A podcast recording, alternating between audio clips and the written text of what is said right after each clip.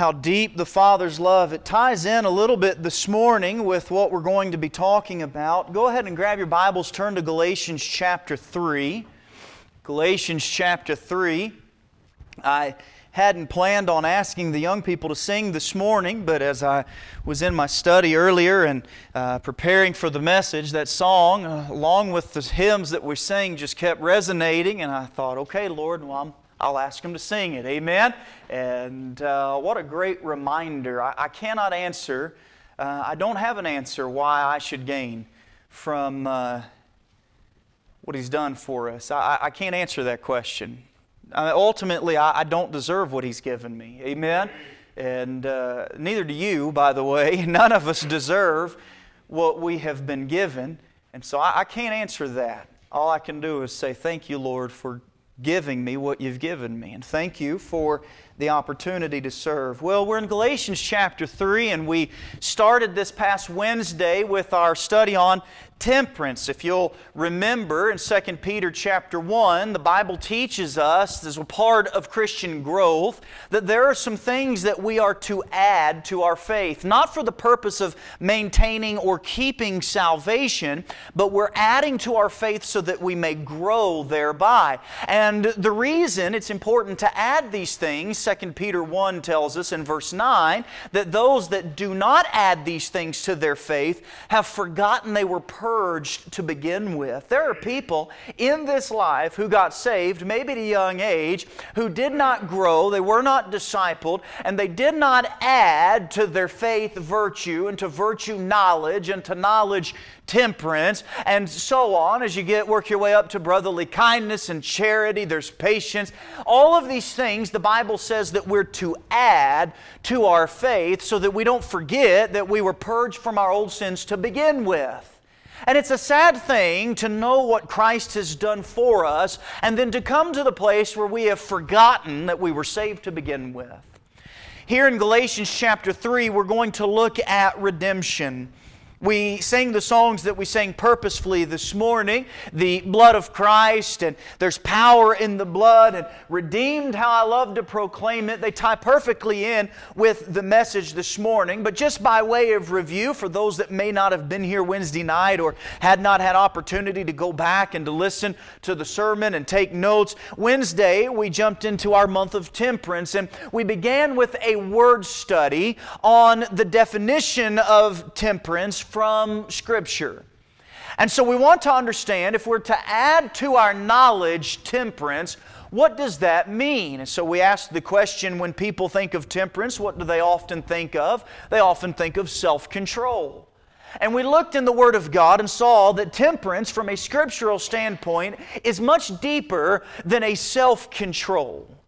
It's much deeper than just maintaining the right attitude and maintaining the right spirit. And based on our study, we came up with a definition.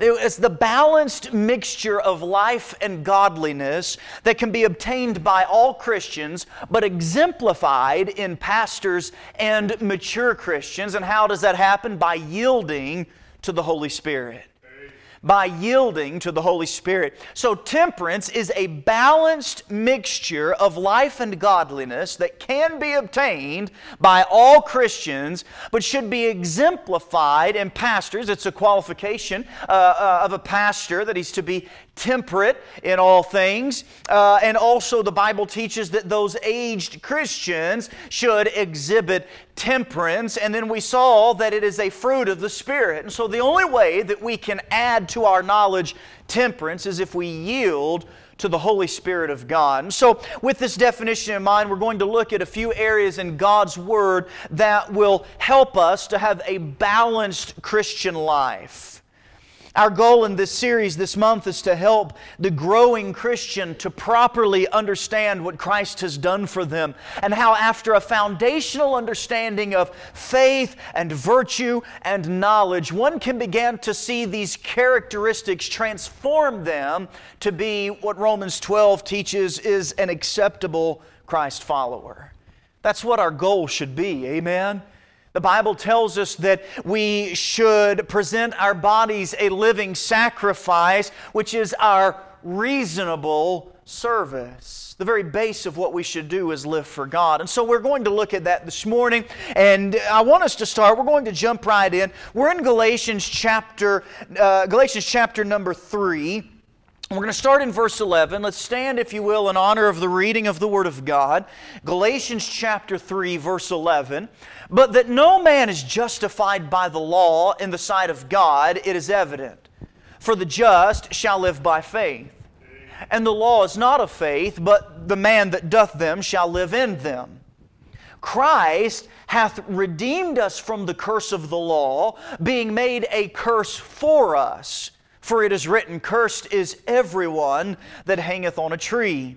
That the blessing of Abraham might come on the Gentiles through Jesus Christ, that we might receive the promise of the Spirit through faith. Let's pray. Heavenly Father, we come before you this morning.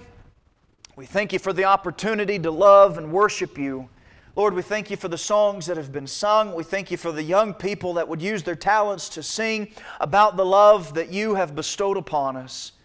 We thank you, Lord, that we can know what it is to be redeemed, and we pray that you would help us to have a better scriptural understanding of this redemption that you have offered us this morning.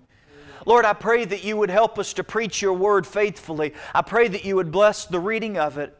Help me not to preach my own opinion. I pray that this morning, if there be someone here that doesn't know you as their Savior, today would be the day of their salvation. Lord, I pray that as Christians that we would come to a place of service where we serve you out of a right motivation of heart, not one out of guilt or repayment, but one out of love for you because you loved us. Help us now as we preach. Lord, help us now as we teach. Help us as we read and as we learn. I pray that you would open hearts and minds to receive it, remove all distractions. Help us to grow a little closer to you today. In Christ's name, we pray all these things. Amen and amen. You may be seated. Thank you for standing in honor of the reading of the Word of God. Today we're starting with a balanced view of redemption. Number one, if you're taking notes, jumping right in, I want us to look at redemption defined. Redemption defined. Turn with me to Genesis chapter, actually, turn to Exodus 6. I'll read you the other verses. Turn to Exodus 6. I want us to be here together as we look at this word redeem and redeeming and redeemed, redemption, and so on. And we want to understand, we, we sing, redeemed, how I love to proclaim it, redeemed by the blood of the Lamb. What does that mean? What is redemption? We need to have a, a, proper understanding. You're turning to Exodus chapter 6. Genesis 48 16 is where we find the first reference to this word in its form. And the Bible says, The angel which redeemed me from all evil Bless the lads, and let my name be named on them, and the name of my fathers Abraham and Isaac, and let them grow into a multitude in the midst of the earth. In Genesis chapter 48, you have the death of Jacob. And Jacob lying there on his deathbed and is blessing his sons. And as he gets to the sons of Joseph, he utters these words The angel which redeemed me from all of evil. We recognize in the passage that redemption is always from something. Exodus chapter 15 and verse 13 says, Thou in thy mercy hast led forth the people which thou hast redeemed. Thou hast guided them in thy strength unto thy holy habitation. Here Moses is speaking and referencing how the Lord has not only redeemed but guided them. And we see that picture of the guiding hand of the Lord in the process of the redemption of the children of Israel. And from these two verses alone, we see the idea of one that is being rescued or has been rescued. You're in Exodus chapter 6. Look at verse 5. Exodus chapter 6 and verse number 5.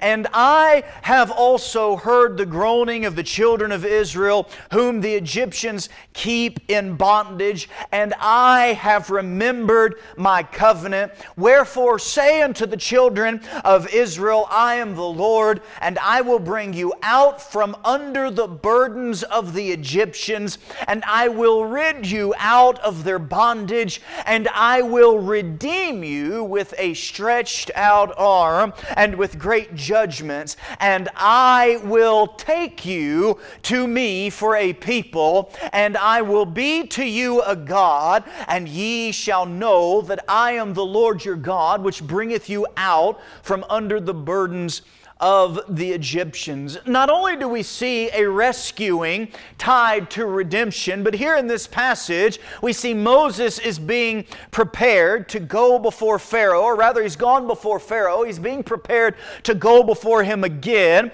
But first, he's going to let Israel know who sent him. He's going to let Israel know what God has planned for them as a nation. And we see that the scripture says God will redeem Israel with a stretched out arm. And in verse 6, we see that this redemption has to do with a bringing out from under the burdens and the ridding of the bondage. We see the Lord says that He will take them, He'll rescue them redeeming them, taking them, rescuing them from under the bondage of the Egyptians. Turn to Ruth chapter 4. Ruth chapter 4. Just a few books over. Ruth chapter 4 and verse number 7.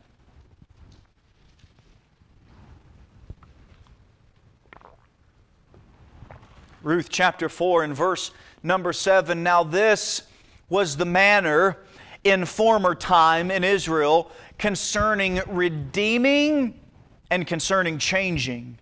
For to conform, confirm all things, a man plucked off his shoe and gave it to his neighbor and this was a testimony in Israel. Now, here we have the story of the kinsman redeemer of Boaz and Ruth, as there is a nearer kinsman that is, has the opportunity to take Ruth and Naomi and the land and to care for them. Here in verse number 7 of Ruth chapter 4, we see a testimony that is shown where a man would pluck off a shoe and give it to his neighbor, and it would signify that he was keeping his promise. Amen? It would signify that he was going to accomplish this thing. And so here we see in verse number 7 something interesting, though, in former time in Israel concerning redeeming and concerning changing.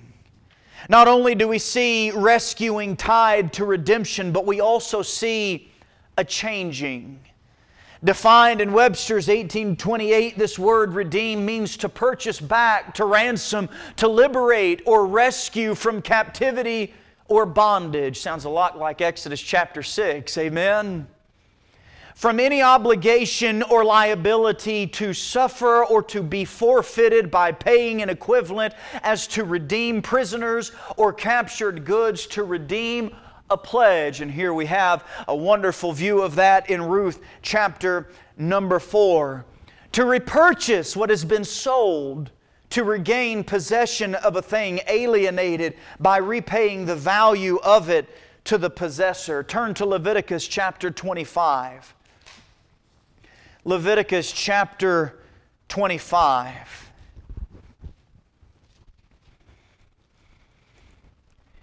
Not only do we see redemption tied to a rescuing, not only do we see redemption tied to a change, but Leviticus 25 and verse 25 if thy brother be waxen poor and hath sold away some of his possession, and if any of his kin come to redeem it, then shall he redeem that which his brother sold. So, here in the Word of God, we see redemption is tied to rescue, redemption is tied to change, and redemption is tied to a repossession.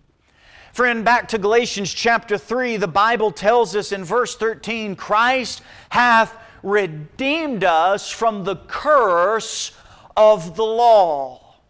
Christ has rescued us, He has changed us, and He has repossessed us from the law. We're no longer under the law. Why? Because of the redemption of Jesus Christ. And so here we have redemption, redemption defined. Scripture teaches that when something or someone is redeemed, they change ownership. They're rescued or bought back to the place that they belong. When Christ redeemed you and I, He redeemed us from the law. He's redeemed us from sin. He has rescued us from the bondage of this world, and He has brought us back into His family. And so we see redemption defined. Next, I want us to look at redemption in action. Let us consider how redemption works in the New Testament. Turn with me to Ephesians chapter 1. Ephesians chapter number 1.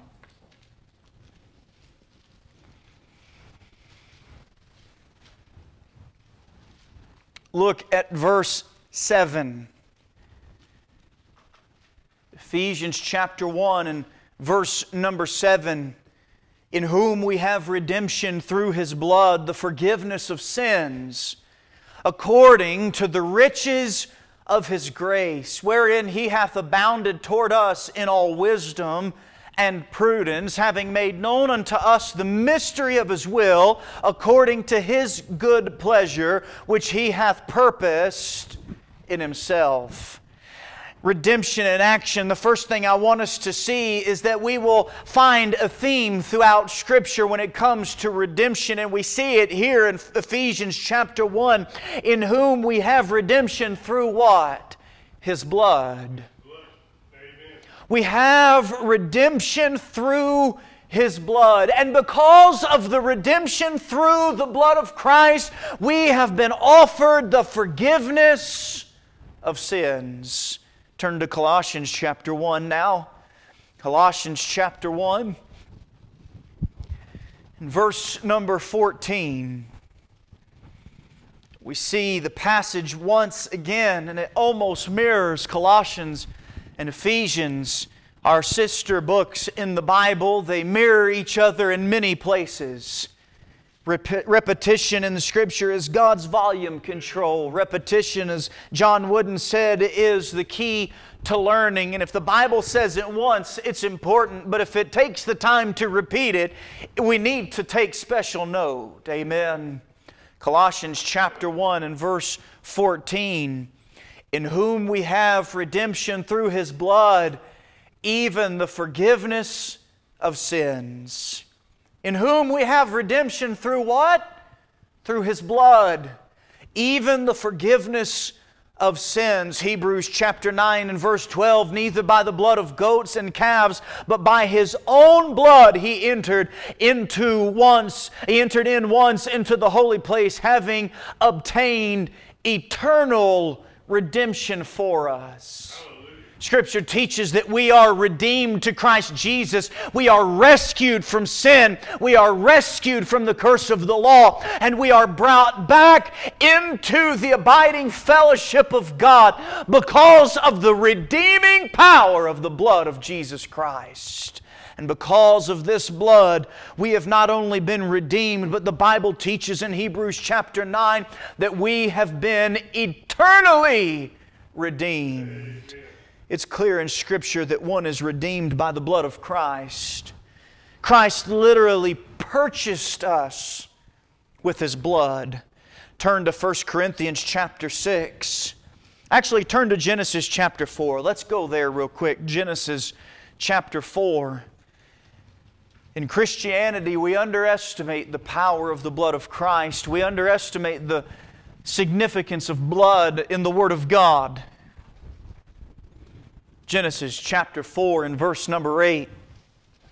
And Cain talked with Abel his brother, and it came to pass when they were in the field that Cain rose up against Abel and slew him.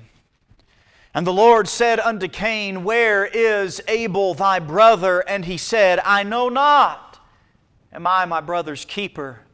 Verse 10 And he said, What hast thou done?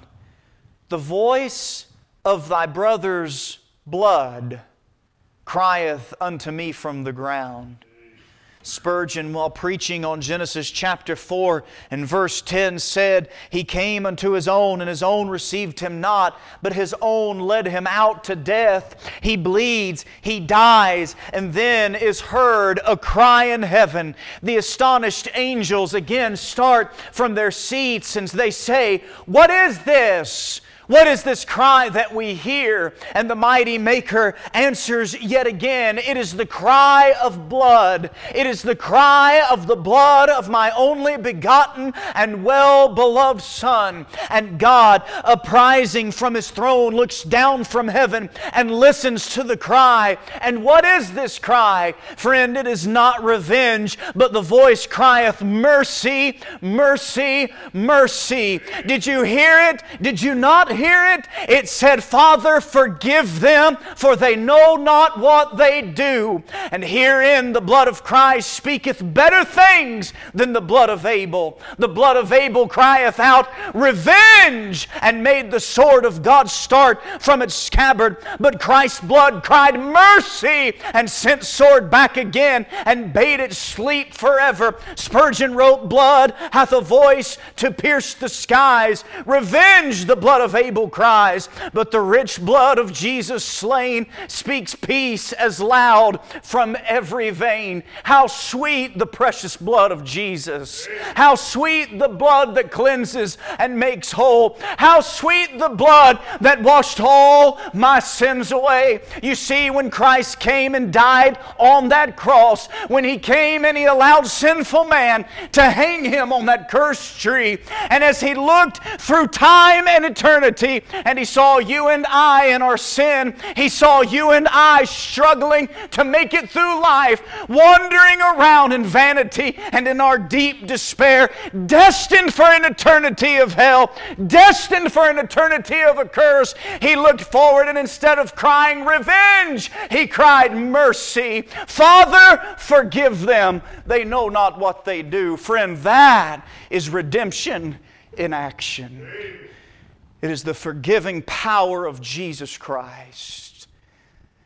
Third, and finally, not only have we seen redemption defined, not only do we see redemption in action, now, where I want us to be for a few moments this morning as we come to a close, I want us to receive a redeemed response.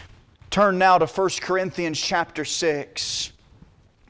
1 Corinthians chapter 6 as we turn there this morning and we recognize that if we've accepted Christ as our Savior, if we're trusting in Him for our faith, if our faith is in Him, if we have recognized the gracious gift of God that has been bestowed upon us, how then do we, the redeemed, respond with a balanced view? How then do we have a mixed, blended view of our life before Christ? Do we do things for God out of guilt? No, God doesn't want us to serve Him out of guilt. How then are we to serve God properly? What should this wonderful knowledge of redemption lead us to accomplish? If you're with me, turn to 1 Corinthians chapter 6 and look at verse 20.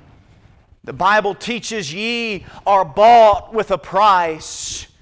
Therefore, glorify God in your body and in your spirit, which are God's. The first thing, letter A, we glorify God.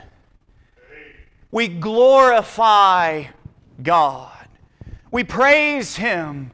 We lift our voices before Him. Now, notice in verse 20 it says, Ye are bought with a price, therefore glorify God in your body. Here's the question this morning, friend.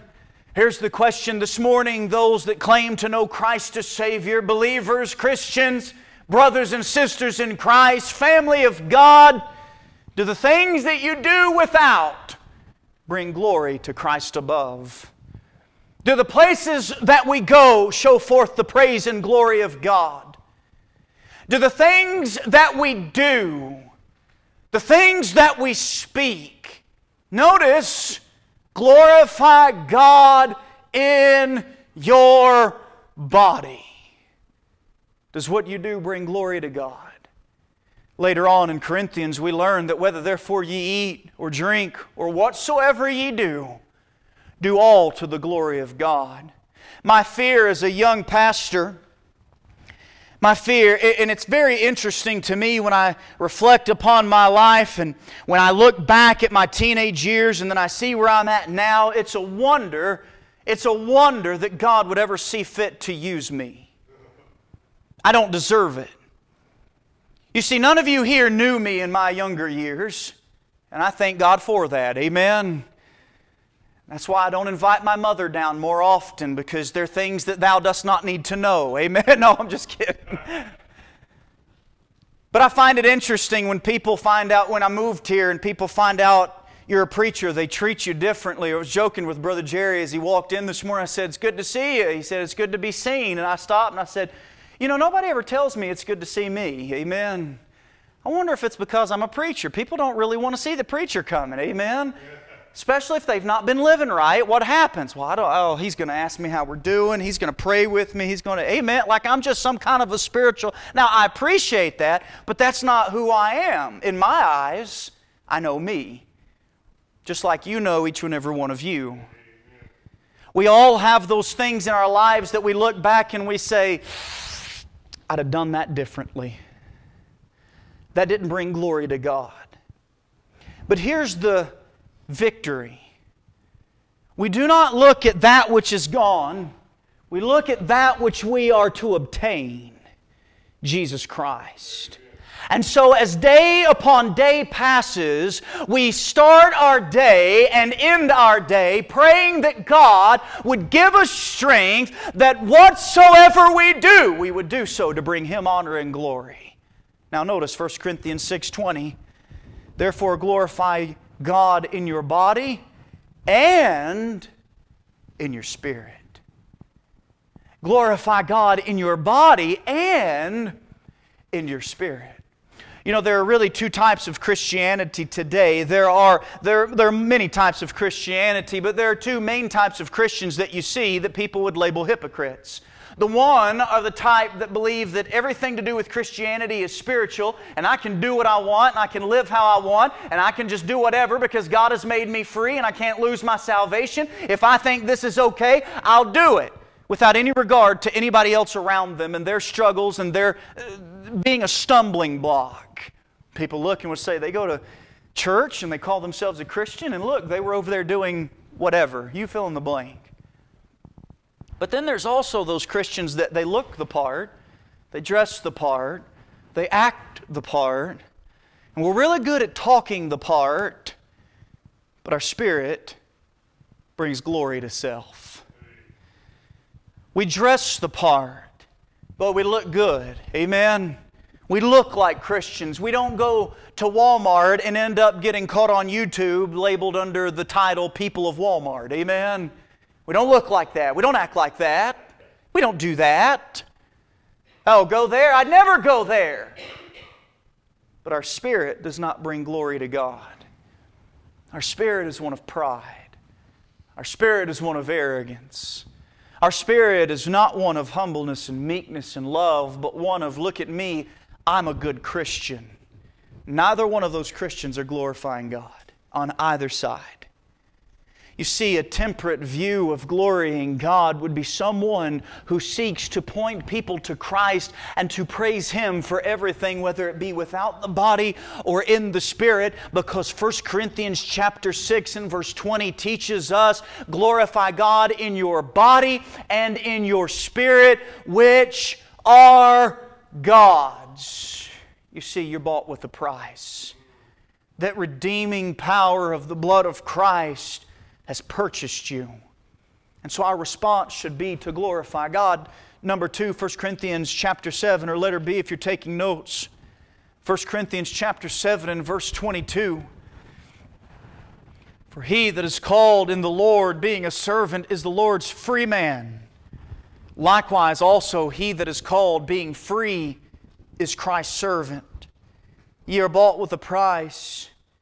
Be not ye the servants of men Brethren, let every man wherein he is called therein abide with God.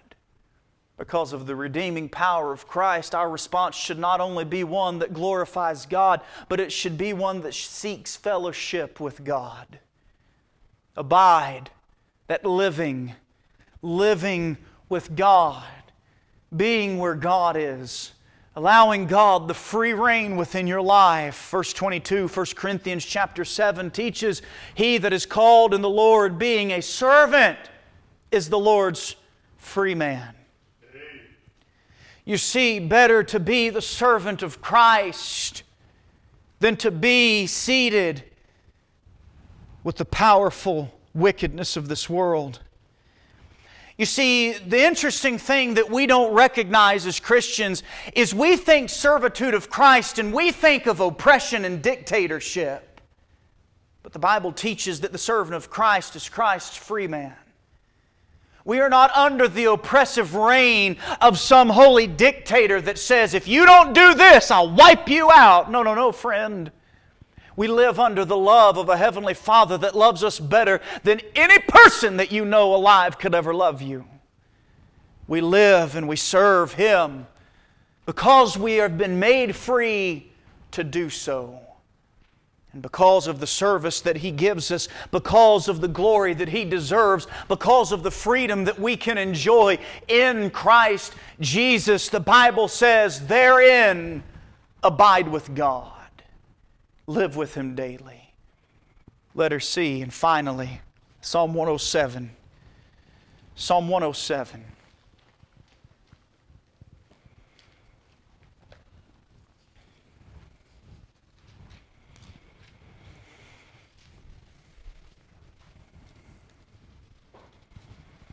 How then do we respond properly as the redeemed of God? We respond by glorifying God with our body and with our spirit. We respond by seeking that sweet fellowship with our Heavenly Father. And then we respond by testifying for God. Psalm 107, verse 1 Oh, give thanks unto the Lord, for He is good for his mercy endureth forever. Let the redeemed of the Lord say so, whom he hath redeemed from the hand of the enemy, and gathered them out of the lands from the east and from the west, from the north and from the south. They wandered in the wilderness in a solitary way. They found no city to dwell in. Hungry and thirsty, their soul fainted in them. Then they cried unto the Lord in their trouble, and He delivered them out of their distresses.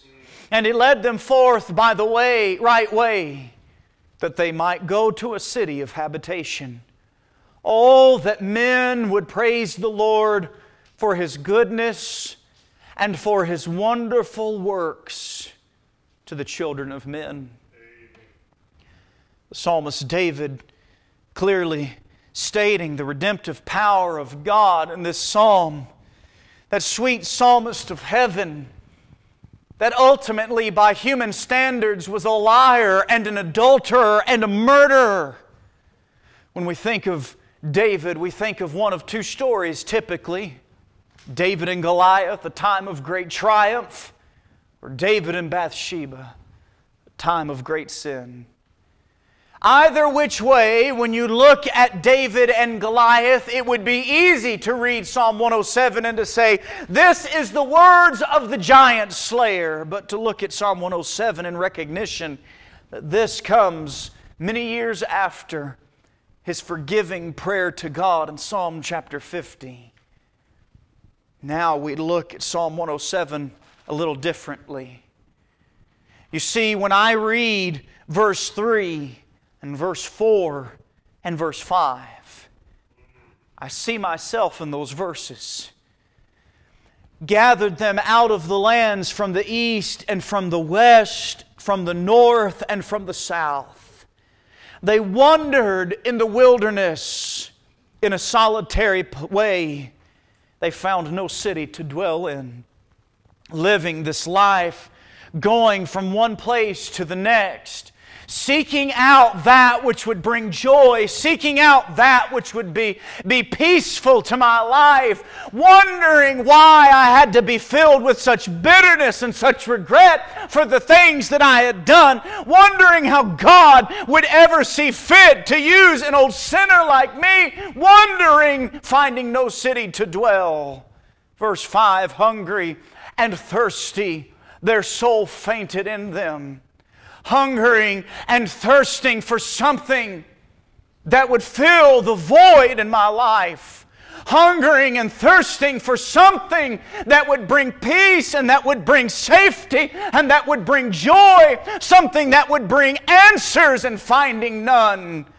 And then, verse 6 they cried unto the Lord in their trouble, and He delivered them out of their distresses.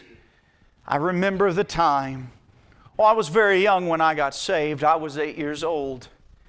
And as I grew, and as I answered the call into ministry, and as I started to live for the Lord, and things started to come up, and opportunities started to arise, and then all of a sudden, the death of my father as a teenager, I decided that I was going to try my own form of happiness, that I was going to try to find my own path to fill the void bitter and angry at God for the circumstances in my life, not understanding the things that I had gone through. Why me? Why this type of abuse? Why this type of hardship? Why this type of loneliness? God, I don't understand why you would put me through it. And so trying to leave the fold and kicking and fighting against God. For many, many years I wandered hungry and thirsty for something that would help me. And then the day that sweet and wonderful day, and that moment when I could not run anymore that moment when I could not find the peace that this world kept promising. I could not find the hope that this world said we would give you. I cried unto the Lord, not expecting to be delivered, but just hoping that I could be a servant in the house of God. As the prodigal said when he came home, God, I don't care to be your son anymore. I just want you to use me. I don't deserve to be your son. I don't deserve to be in your family. I just want to be your servant. And then the Lord, in my trouble and in my distress, heard my cry, and He delivered. And He led me forth by the right way, that I may go to a city of habitation. Verse number eight If I were to die today, if I were to go into eternity at this moment, I would hope my testimony would be one that would lead to verse number eight. Oh, that men would praise the Lord for his goodness. At funerals, we often have a tendency to reflect on those that have gone on. And we tell those wonderful stories, those things that bring sweet memories. And that's not wrong. But if there's something that could be said at my funeral, I would hope that it would be that he praised the Lord with his life. Because the Lord, he is good. The Lord, he is wonderful. The Lord, he is merciful. Oh, give thanks unto the Lord, for he is good, for his mercy endureth forever. Every head bowed, every eye closed.